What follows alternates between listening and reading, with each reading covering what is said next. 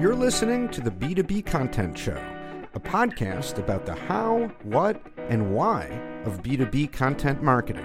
The show is brought to you by Connversa, a podcasting agency that helps B2B brands start podcasts to connect with prospects, grow brand awareness, and create better content. Now, I think everyone in B2B marketing would probably agree that thought leadership content is important and very valuable. There's a lot of good data around how buyers appreciate thought leadership content. And I think there's a lot of people who either consider themselves thought leaders or would like to be considered that way.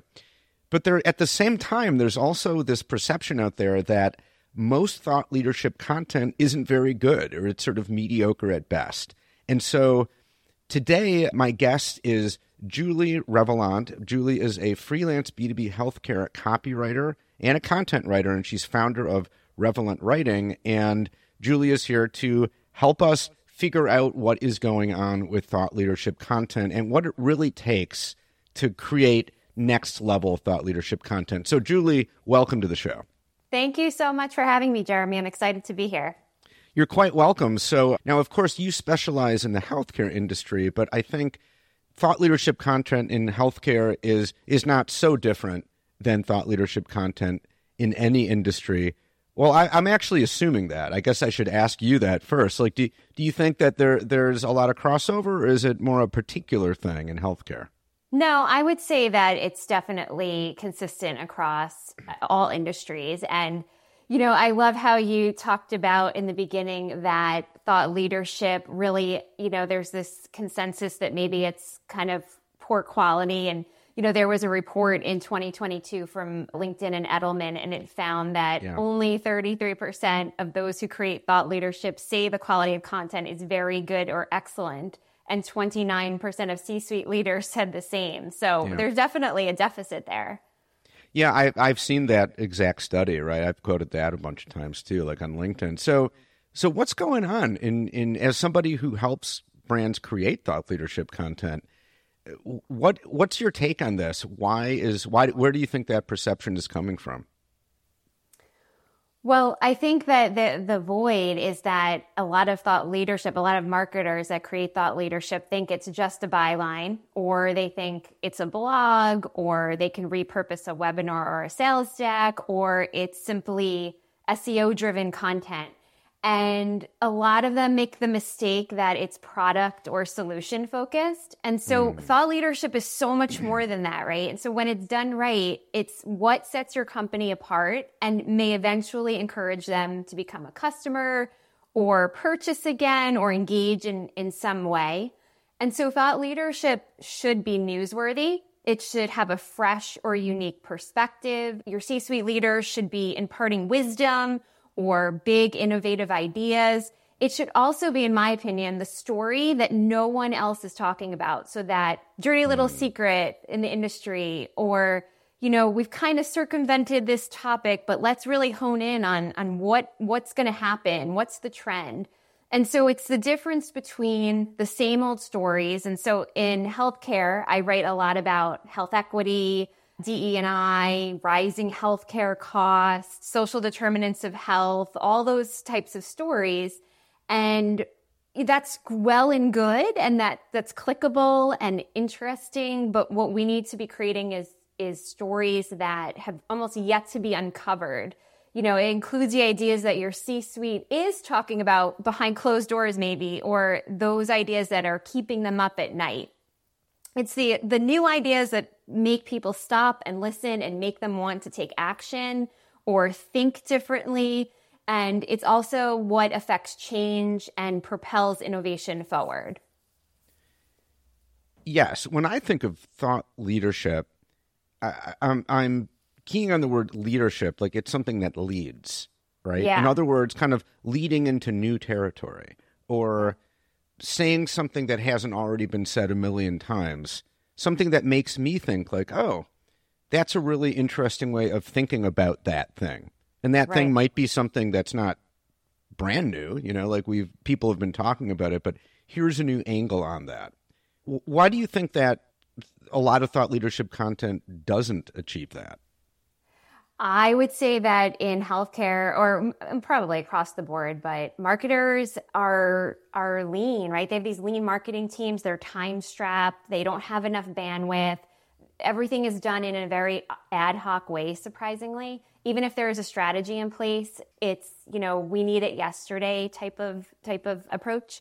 And they know that they need to create thought leadership. They know that it's important, but they just don't have the time. They don't have the bandwidth. They don't have enough resources.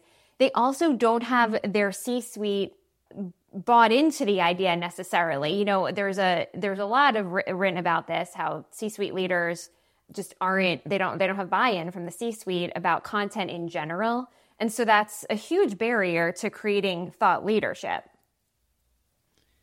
Right. Without the buy in of the leaders themselves, you think it's going to be a lot harder to create really good content that actually qualifies as leading and not just following. Yeah, absolutely. So, what can brands do to create better thought leadership content? What needs to happen? So, I can talk from my own perspective as a freelance writer and you know, I think the best brands that create thought leadership, they set their writers up for success. And so that mm. includes having a, having brand messaging framework, their value props, buyer personas, brand voice and style guidelines, existing marketing collateral, and then other thought leadership pieces. And then ideally having creative brief in hand. I think the other thing is having having the whole team have their hands on it. So we don't want a lot of cooks in the kitchen because that can often delay the process and create bottlenecks. But I, I do think that the full marketing team kind of has to be all hands on deck with their ideas, also talking with the C suite about their ideas. And, and again, that's a big barrier because they're just time strapped and it's hard to often get them, you know, on a call to to kind of pick their brain. So I would say that definitely taking that collaborative approach and then thinking in terms of newsworthiness, right? Like thinking of if you want to get that thought leadership article placed, think like a journalist and think what's newsworthy, what's different, what's clickable, what is going to be a different idea that someone is interested in. I'm glad you brought that up because I've been thinking a lot recently about that journalism model. I have a journalism background. A lot of the folks I talk to on this podcast have a journalism background. Seems pretty common in marketing, especially B2B marketing. And that sounds like a good idea to me. If you're if you're working like a journalist, then you're as you say, you're seeking out something that's new and you're doing that most of the time by talking to subject matter experts who have that specialized knowledge, who are doing the research and the thinking that's meant to be on the cutting edge, right? Yeah. Yeah. That seems like a good model. And do you think that maybe one of the reasons it doesn't happen as much is because what you just said a second ago, it's just time? P- people, the, the, the C suite are not making themselves as available as they need to to reporters slash marketing writers who need the time to sit down with them and pick their brain? Yeah, I would say that's true. And then also this idea about what thought mm-hmm. leadership is. So it's mm. not, like I said, it's not the same old ideas repurposed or everything else that everyone else is talking about. It's really, it takes time to uncover what that newsworthy story is. You know, I was a, I was a writer for Fox News Health for nearly six years, and I've been a writer really for 20 years or so. And I would say that, you know, especially when I was at Fox News, 99% of the pitches I received landed in the trash. And hmm. I think if you talk to any other journalist, they will say the same. And it's oftentimes, and not to knock PR firms because I do work with them and I know some great ones, but oftentimes the PR firms are not identifying what is newsworthy or different. It's so many times it's pitches that are product or solution focused mm. or about an author. And, you know, the journalists, they don't really care, right? They need a story. They don't yeah. care about your new book, your new product, whatever the case is. Right. And, you know, you did just use the word new, new product, new book. but the difference there is that journalists are never going to print something that's just openly and obviously promotional. Right. Right and that's the difference it can't just be we are we have a new product who cares right right it, it's right. it's it has to be here's a here's something happening that people need to know about that's that's new or has a new angle or something like that.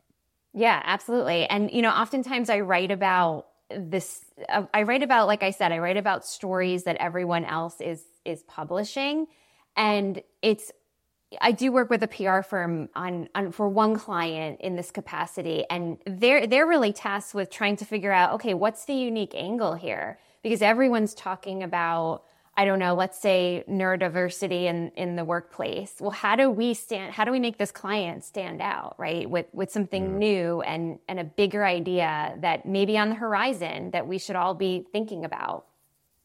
Well, let's get into that. I mean, how do you do that? Because I that that's a particular skill, right? There, there's yeah. a particular there are particular ways to go about digging for new stories, like digging for scoops. You know? Yeah. How? What's your take on that? What are some techniques that mm. marketers could benefit from? Yeah, so I will say that I don't typically work on strategy. Like I said, I work with PR firms or internal marketing teams who do that work. However, yes, I was a journalist, so I often aid in that way and support them with with new ideas. And you know, interestingly, when I write thought leadership, it's it's really like I said ad hoc and I'm I'm given a topic, not a story. There's a difference I'm given a topic and I have to go do pre and post interview research and then develop that storyline, conduct the interview, write it, bring it to the finish line. And maybe I'll have an interview with someone in the C suite, but oftentimes it's with someone at a director level and then maybe it's bylined by that C suite leader. And then even if it is with someone in the C suite, you know, oftentimes they'll give me a few high level ideas again and direction, but then I'm really tasked with fleshing it out, developing the story, and bringing it to the finish line. And so I think, you know, in terms of trying to find that that big idea again it, i think really the, the best marketers the best marketing teams it comes down to sitting with your c suite and, and uncovering those ideas with them. Yes. A, a couple things that are that i think are interesting one, it's almost if you're reading any kind of thought leadership content, no matter what the byline says, it's almost never actually written by the thought leader. Right. right? Or like especially if it's a CEO or you know what you can just assume it's ghost written or something like that. Yeah. Which is interesting to me because again when I think of thought leadership, you're on some level, even though I know that they're not writing it, but still it's kind of presenting itself as these are my thoughts, you know? Yeah. Like these are the thoughts coming out of my head. And they sort of are. Because, like you said, it's the writer's not just making it up. It's like from an interview with the C suite person, but it's also being then translated by the writer. There's a difference, you know, yeah, between the person true. having the thoughts, writing it themselves, and handing it off to, to a writer, which raises the question for me then you really need to have the right kind of writer to make that work not just any writer will do. So what what should what should B2B marketing teams be looking for in a writer say they're like a freelancer like you? What what are they looking for uh, in in terms of finding the right kind of writer to pull that off yeah, and I think that some of that also can come over time as you develop a relationship with that subject matter expert because you can ascertain their voice and you can yeah. really understand the ideas that that they have. But I think that, you know, I am biased, but I, I do think that working with a journalist is the best way. So journalists know how to conduct research. They know how to ask the right questions. They also know they don't just ask the questions, they dig for the answer. So they're, you know, if because oftentimes on an interview, I don't care who it's with, it's it's often high level. Like I'm sure you experience this on your podcast. Yeah. You you try to really let's not be so high level. Let's dig a little bit deeper and get to the real story here. So I think journalists have that unique ability and they're curious, of a natural curiosity. They want to learn more. They they want to know the why behind certain stories. So that's really what differentiates a journalist from simply a writer. And mm. then also I think we are talking about this offline, but a lot of my clients hire me because of my subject matter expertise in healthcare. Mm-hmm. And I, I see that becoming more important to marketers these days where they don't just want a writer or a generalist. They want someone who really gets their industry. And maybe that is specific to healthcare because it's so complicated and ever changing. But I do find that most of the clients that hire me, it's because of my healthcare expertise and then also my journalism background. Yeah. I, I completely agree with what you're saying that journalists, good journalists anyway, have that particular skill of digging for a story. Yeah. And I think the reason that you need to dig is because it's not always apparent. I think usually, actually, it's not always apparent exactly what the story is on the surface. And it's not apparent, not just to the journalist, but to the person whose story it is. That person might not even be really aware that they have this great story to tell, or even if they are kind of aware, how to tell it or what the most interesting part of the story is. And it's the journalist slash marketer who needs to to to be able to pull that out to to help the source kind of self discover their own story, if that makes sense. That's what I think anyway. Yeah, absolutely. And I also think it's important to think of the writer that you're working with as a partner. I think one of, you know, some of my most successful client relationships are those that see me as an extension of their marketing team. And we have a very collaborative approach. Whereas, you know, years ago, I would say when I was really first starting out, oftentimes I was viewed as almost a nuisance, right? like, yeah, we don't really, we're not going to prioritize this and just go get it done type of thing. But I think, you know, as my business has evolved, I have found clients who see me as a, as, a, as their partner and, and that's why you know they're tapping into outside resources yeah and, and i think they have to do that if they want to get really high quality content. Yeah absolutely. Because if you don't have the kind of access you need then how are you supposed to write those great stories and get that really in-depth stuff? You need access to the people who are the subject matter experts. That's right. Yeah there's really just no way around that. Yeah.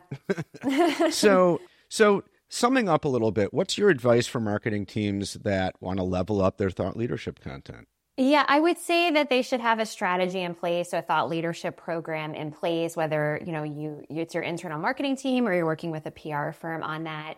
Get buy-in from your C-suite. So again, if they're not on board, you're just not going to be able to take it anywhere and get you know, whether it's articles published or land interviews with the media or on podcast or live events, things like that. So a good way to get buy-in is to show them what other brands like yours are, how they're finding success with thought leadership and with content in general. I would say also, again, monitor the news. Think like a journalist, put that journalist hat on set up your Google alerts, read what other outlets are writing, see the types of interviews that are being published, the types of events, and then develop an editorial calendar, which is fluid. So, you know, you definitely want to load it up with evergreen ideas, but then again, monitor the news and, and as, as new trends come up or new ideas come up, definitely tweak your editorial calendar as you go along have regular discussions again with your C-suite leaders and and then finally have external resources that will ensure consistency. So oftentimes marketing teams will will not have a writer on retainer and so they'll have to work with various writers and what ends up happening is a lot of the content could have different voices. And then at the same time, if you're not interviewing those C suite leaders, you could have content that has different voices, if you will, even for the same thought leader. So it's really important to try to get interviews with your C suite. Yeah, a lot of great advice there. And, you know, one thing that I take away from everything you just said is that to get really, really good content generally, and especially thought leadership content, it is not easy. It takes time. It's not always 100% clear which way to go. It takes time and effort and it's just not going to happen unless you really put in the time and the effort and the work to improve. Absolutely. Yeah, absolutely. Like all things in content, for sure. Yep.